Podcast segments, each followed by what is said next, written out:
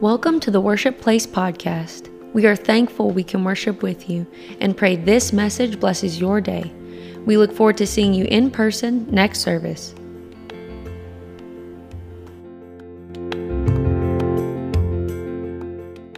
So, this month is a month of um, people either being really, really happy or really, really not happy. So, we, we want to be filled with the Holy Spirit so we can help discern whose company we're in. Because the Lord says, don't be act, don't act frivolous and laugh or guilt someone else into laughing if things in their life are sad. The Christian is to acclimatize themselves spiritually to the person they're sitting next to. So sometimes we just walk in there, maybe filled with the joy of the Lord. But in that moment, you don't want to say, Smile, it's a good day. It's the last thing you want to do. A Christian is to come in and sense what is happening in this room, adjust themselves to it, and then try to minister to it, right?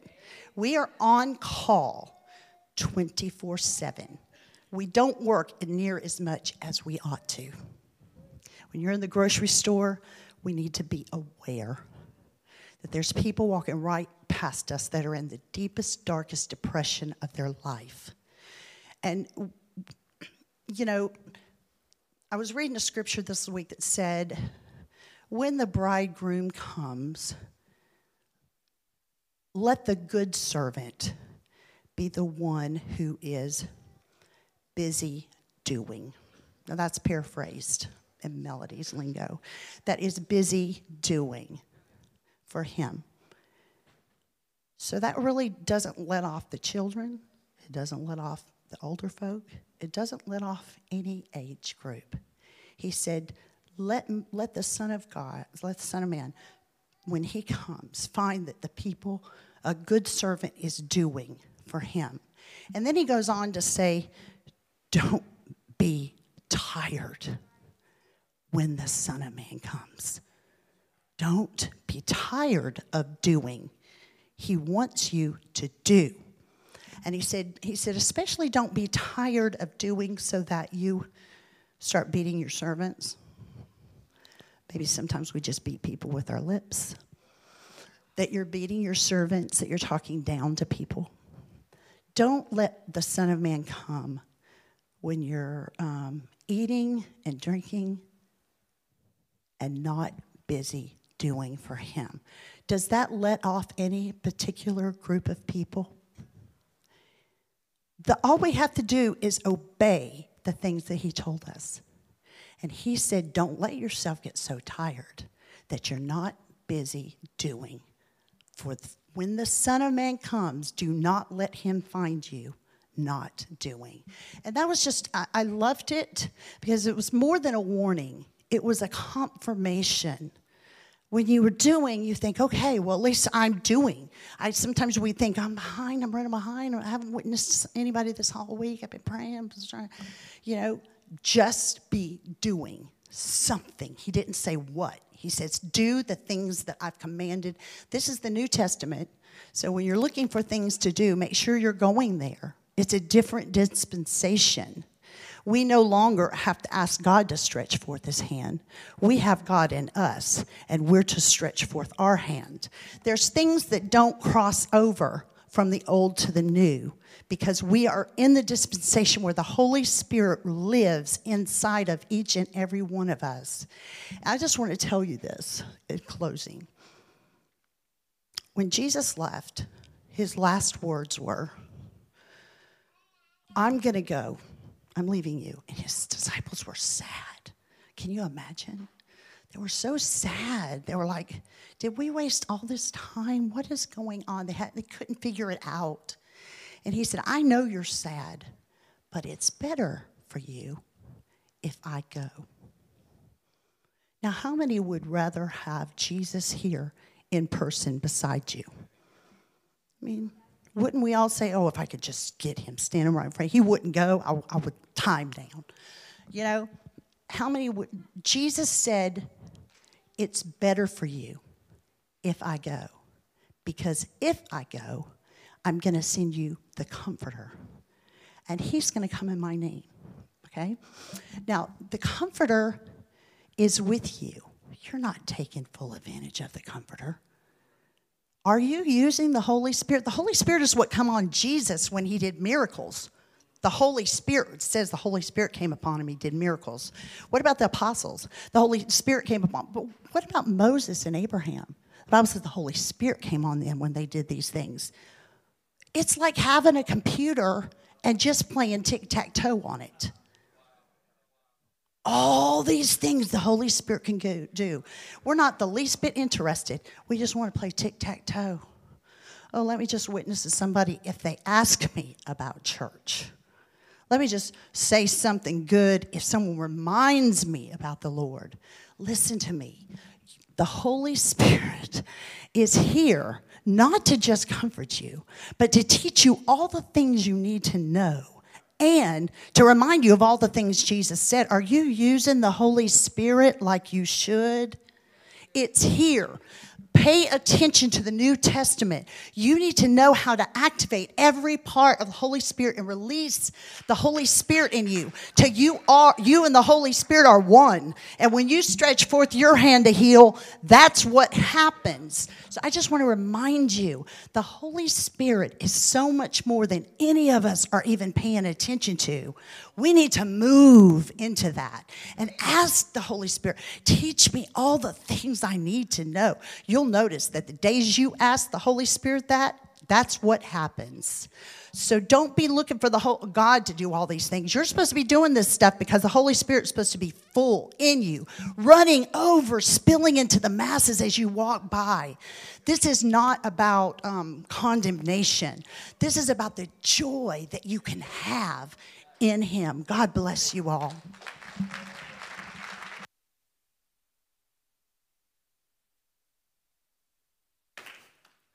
Amen. That was refreshing, so timely. As she was making those remarks, I thought to myself, I've lived to see the day where the comforter seems to come sometimes as the discomforter.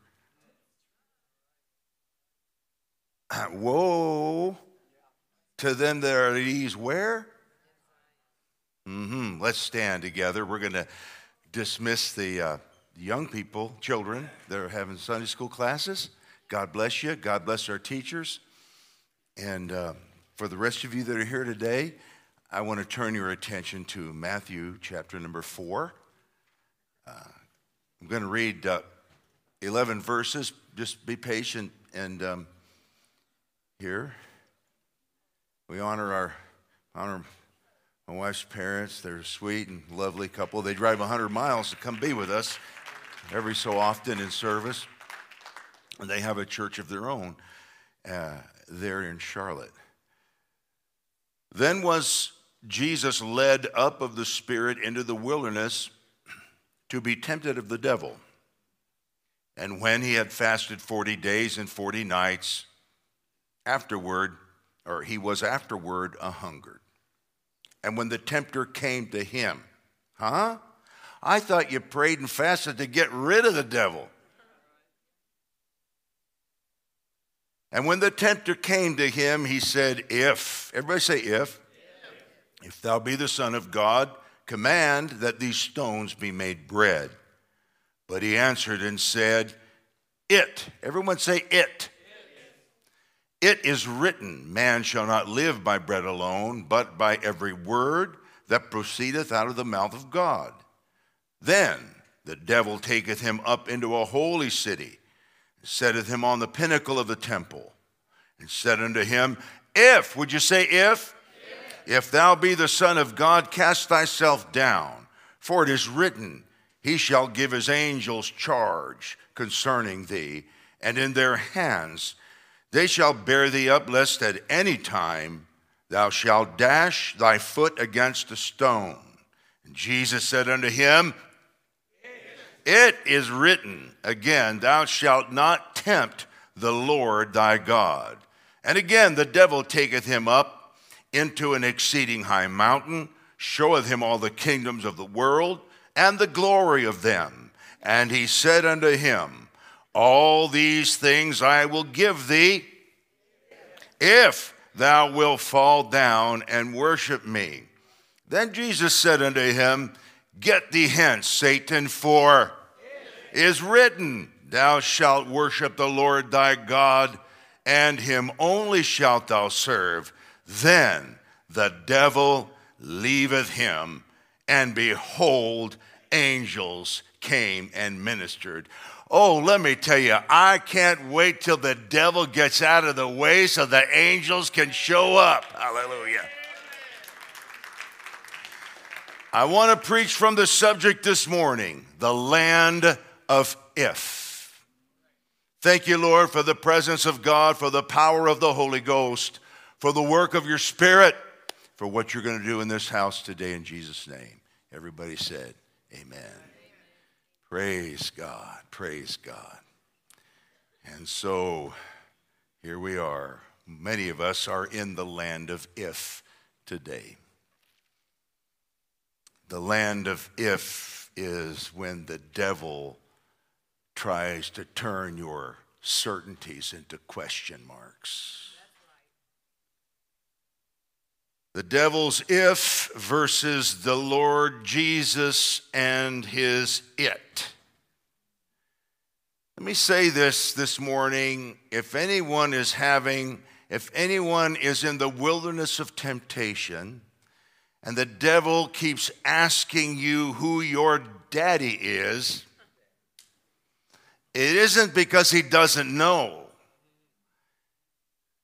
Turn to your neighbor say, The devil knows who you are. But what the devil wants to know is do you know who you are? Who's on the Lord's side this morning? Hallelujah. Give him a hand clap if you if you know. Maybe if you just think you know who you are, you're on your way. Praise God.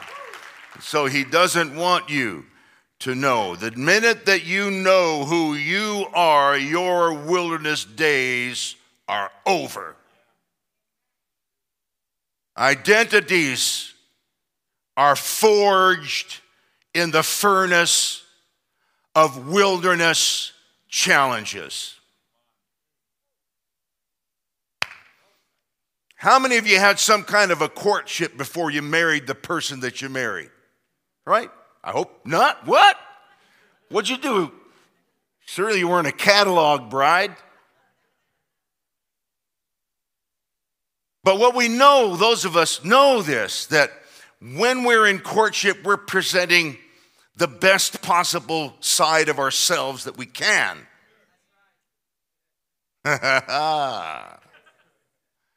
what we will find out is we really will not discover who each other is until we are pressed or fired in the furnace, as it were, of challenge and struggle and disappointment.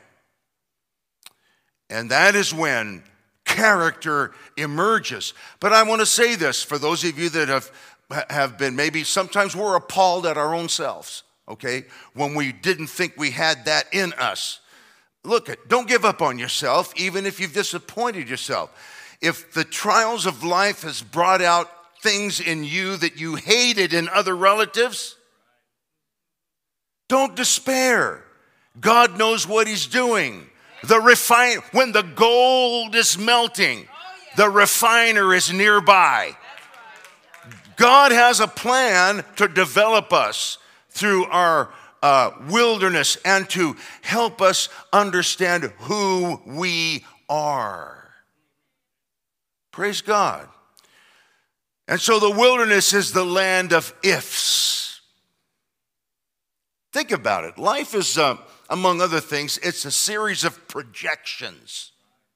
Uh, something you want to be, something you want to do, somewhere you want to visit. And uh, it's a series of projections and maybe forecasts. Uh, things, uh, maybe some of you want to jump out of an airplane. I hope you plan to bring a parachute with you if you do. But don't ask me to go along because I'm not interested. Some of you want to climb Mount Everest. Well, my wife and I have climbed, it a hundred times on videos.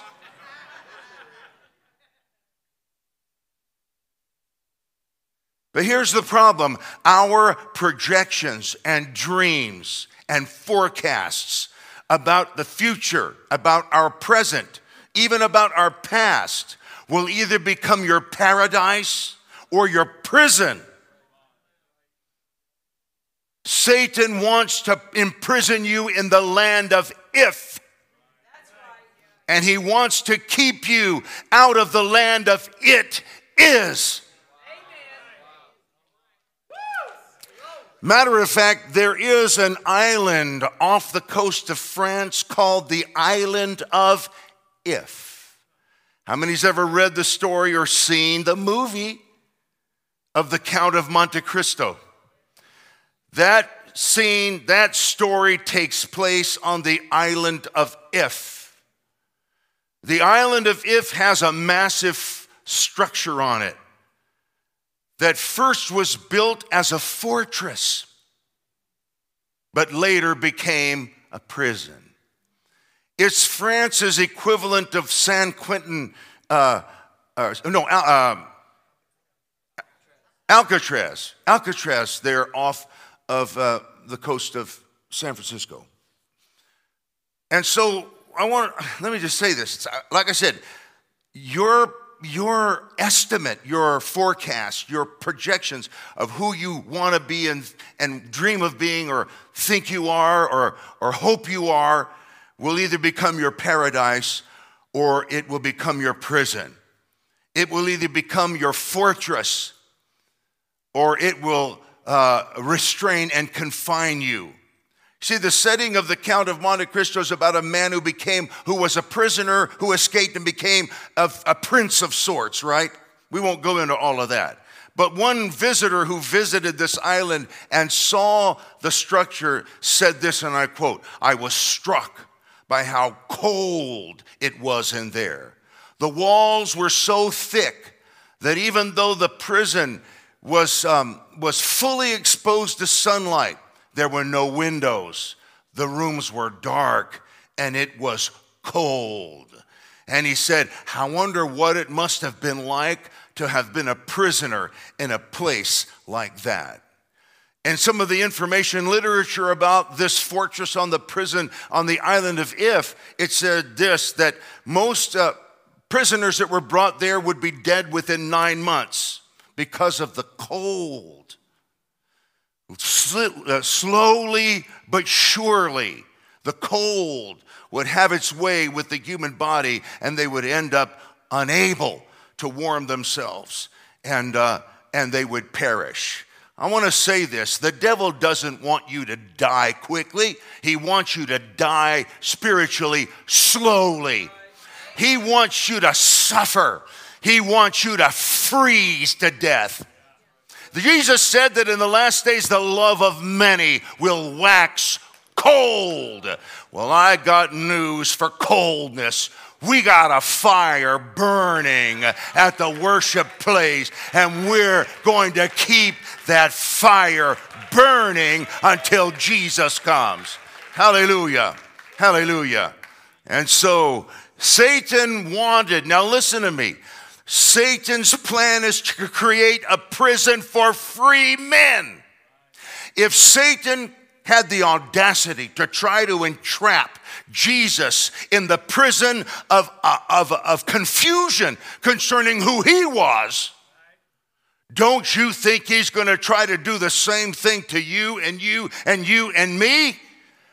How do you, how do you create a prison of free men? You get them to think things about themselves that isn't true. Oh my God. You want to know something that's true today? You were redeemed not with silver or gold, but with the precious blood of Jesus. Don't you know that? He owns you. Hallelujah, hallelujah. You are not your own if you're born again of water and spirit. He owns you.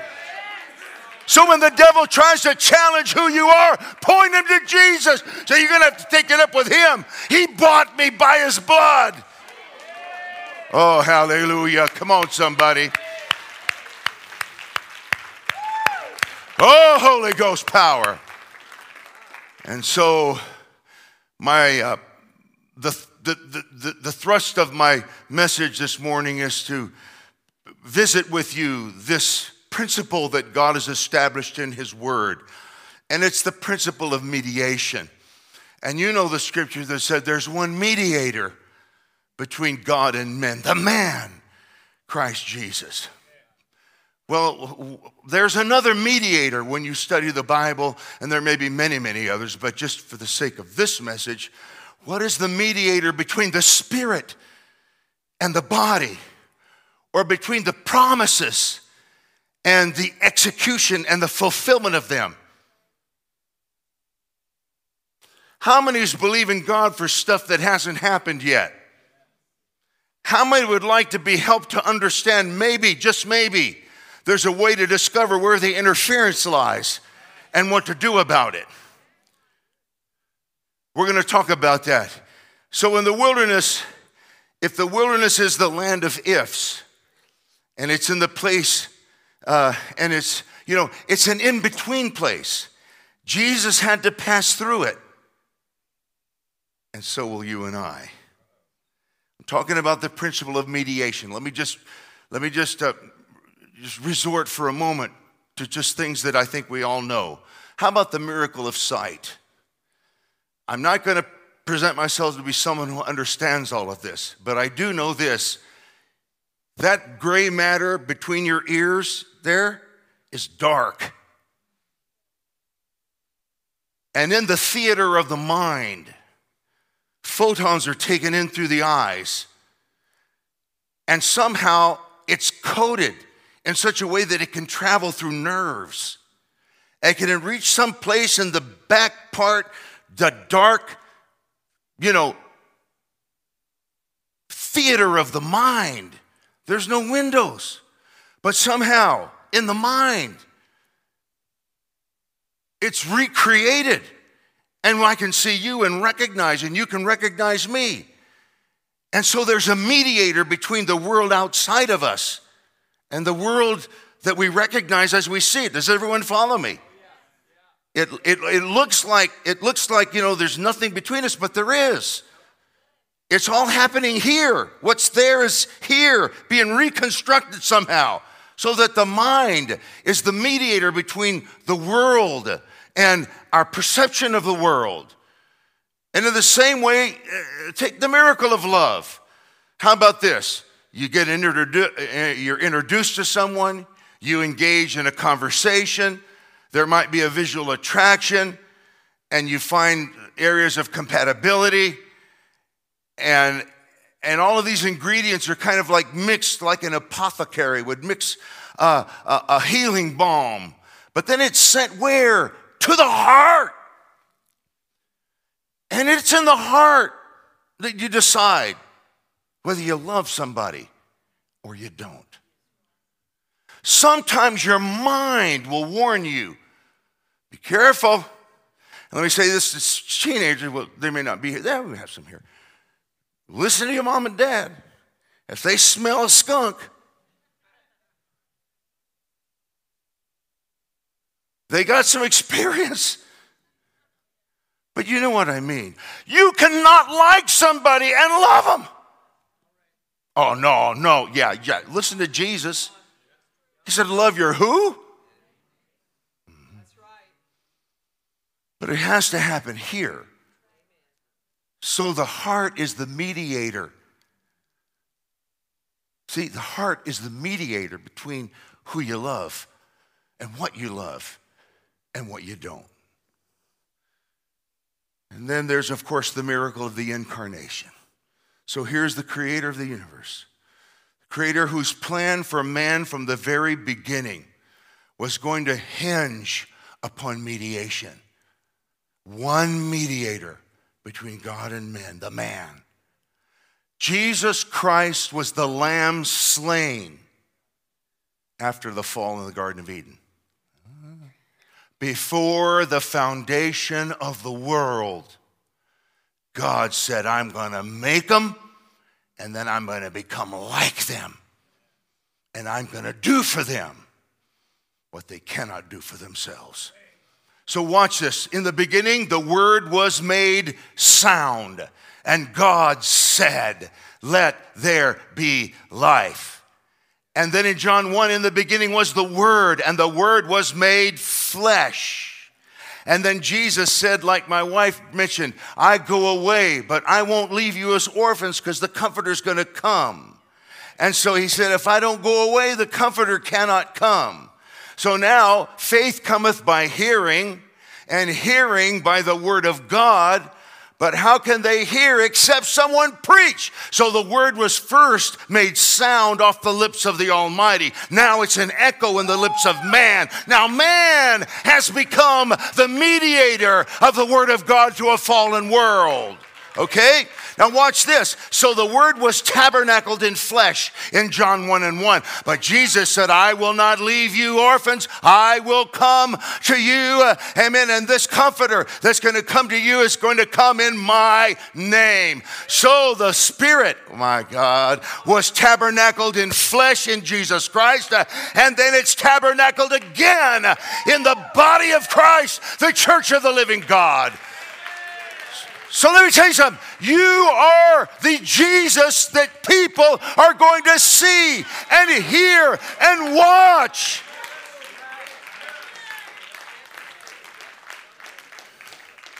And so now, as it is in the spirit realm, uh, so it is with the soul and body. And I want to talk about this relationship between the spirit man, between the soulish man, and between the world of things and, and, and bodies and things that we're waiting on God to do. How many needs God to do something? Boy, y'all pretty good shape.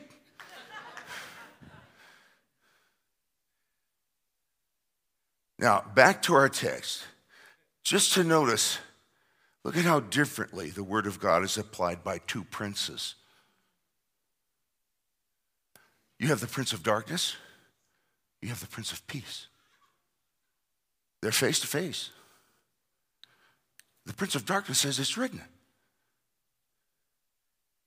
Prince of Darkness says, hey, the Bible says angels will take care of you. Command stones to be made bread. Did it in Moses' day, so to speak? Here's how the Prince of Darkness talks if it's the Word of God.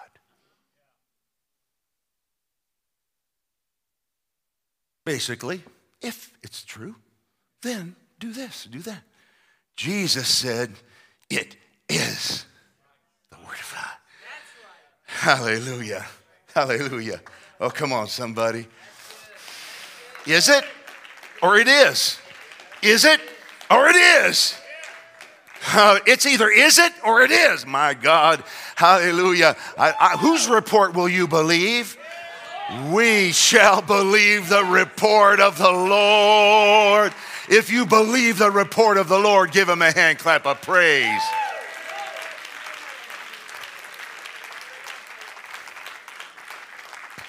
So now I want to read to you Mark 11 and 24. Jesus said this Therefore I say unto you, what things soever you desire, when you pray, believe that you receive them and ye shall have them.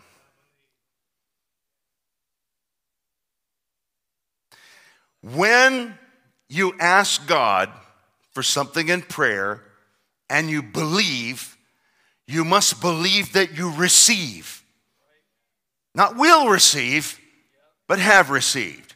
Oh, but that sounds a little self deceptive to me.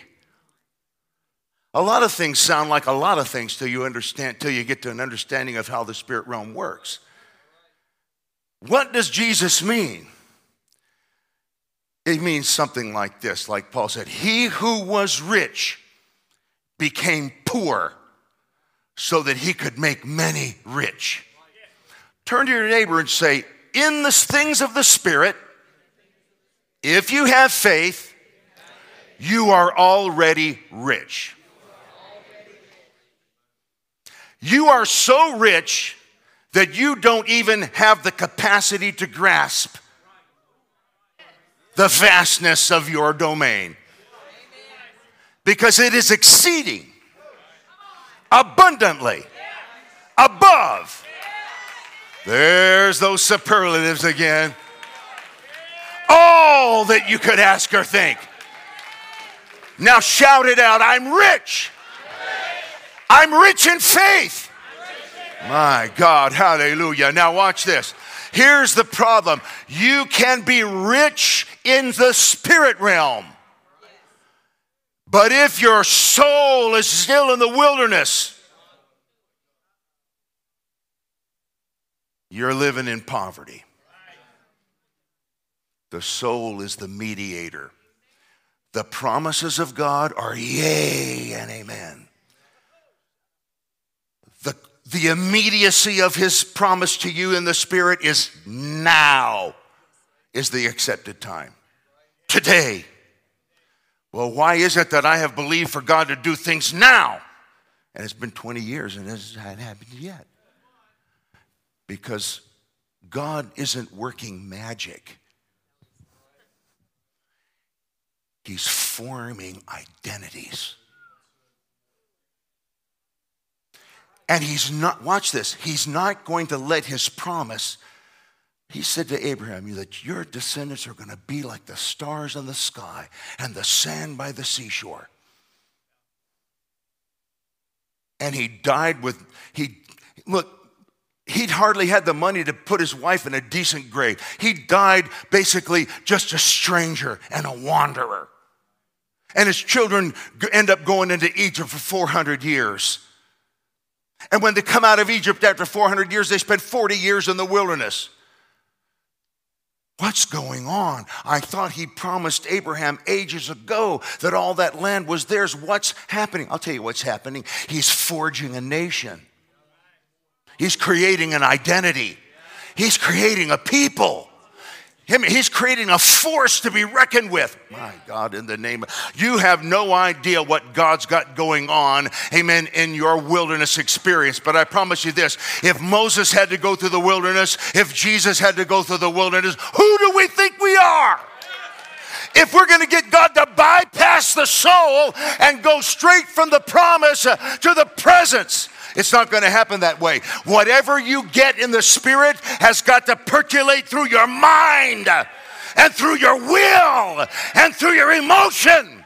And when it goes through that process, you're going to wake up one day and the very thing you've been praying for has come to pass. Oh, praise God in the mighty name of Jesus. I want you to lift your hands and magnify Him. Thank you, Lamb of God. Thank you, Lamb of God. Thank you, Lamb of God. Hallelujah.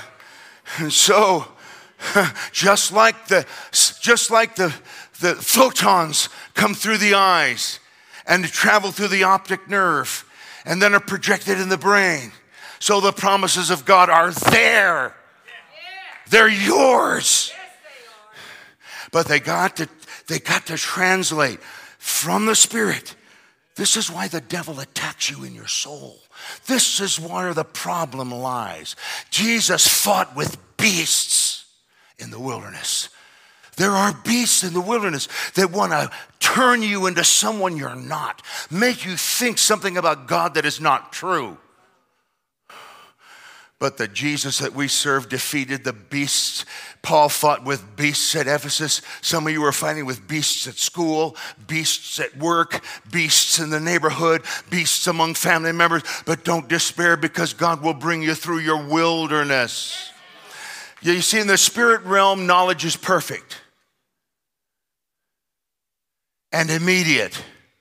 But in the wilderness, we know in part and we prophesy in part. Our knowledge of our earthly, our, on earth, our knowledge is going to be limited. Our, we can't see the future. We can't see everything clearly. We look through a glass darkly. So God begins with our spirit.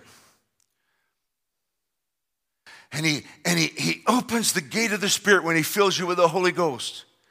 And now you're a citizen of two worlds.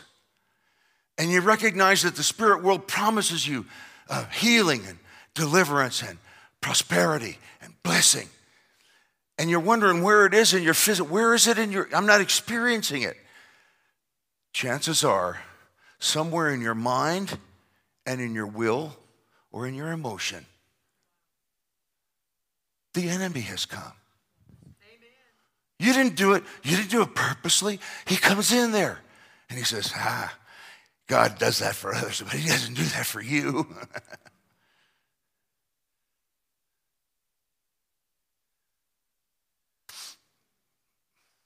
First the promise, then the wilderness, then the promised land. In that order.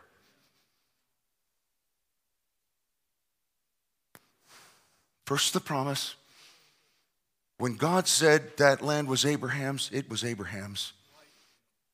By virtue of the title deed of God's own word, he could swear by none greater, so he swore by himself. It was his. First the promise, then the wilderness, then you enter into the promised land. God's plan isn't just to give you everything for nothing. He wants something out of this deal. What does he want? He wants some wood, some silver, some gold, some 30, some 60, some a hundredfold. Mm.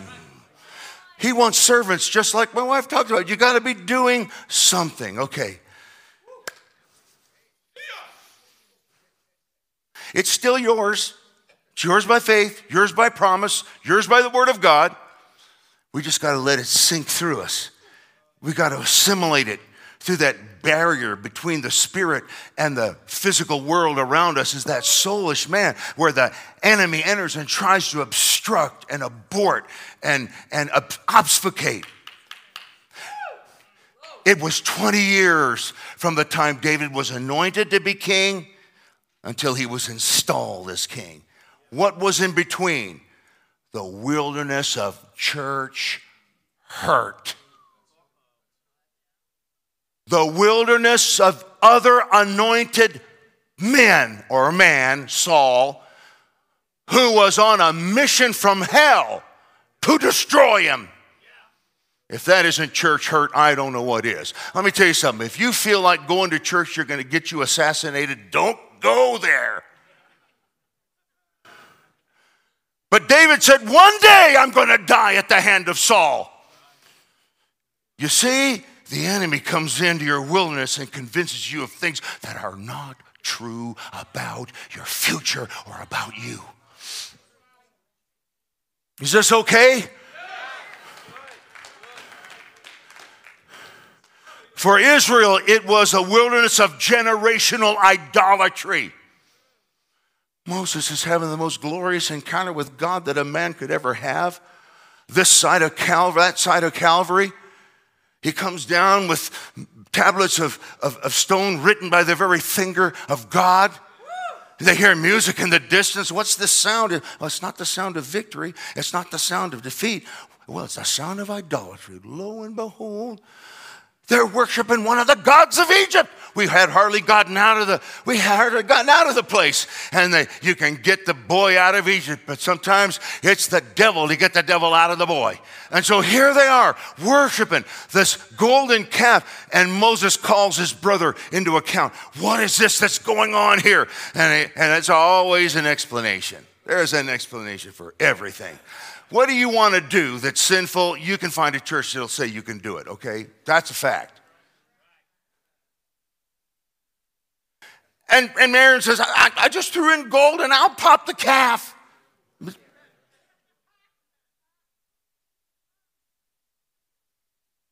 You know what it was?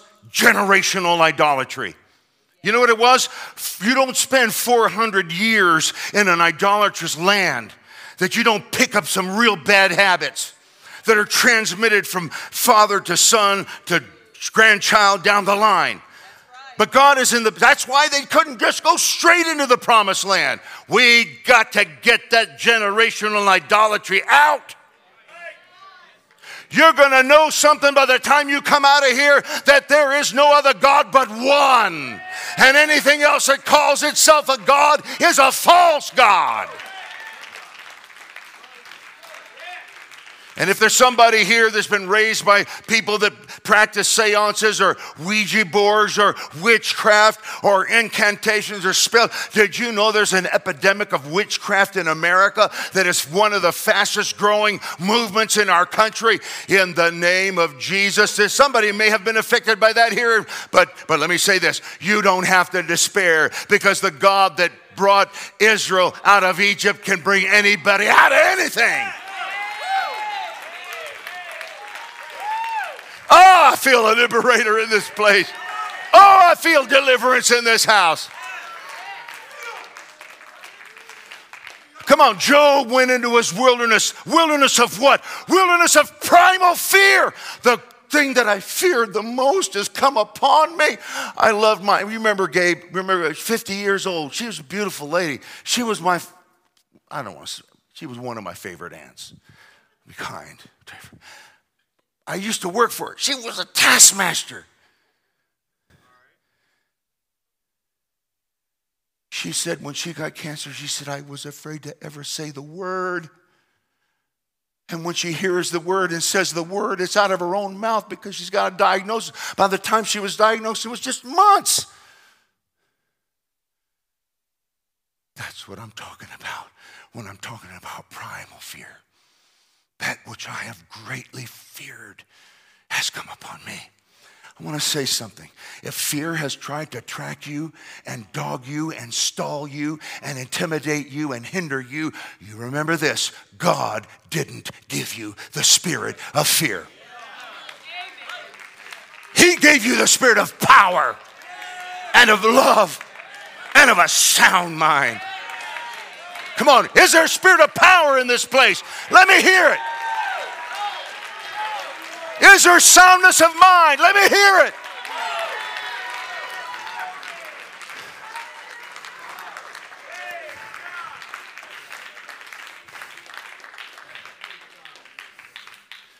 For Paul, the apostle, it was a demonic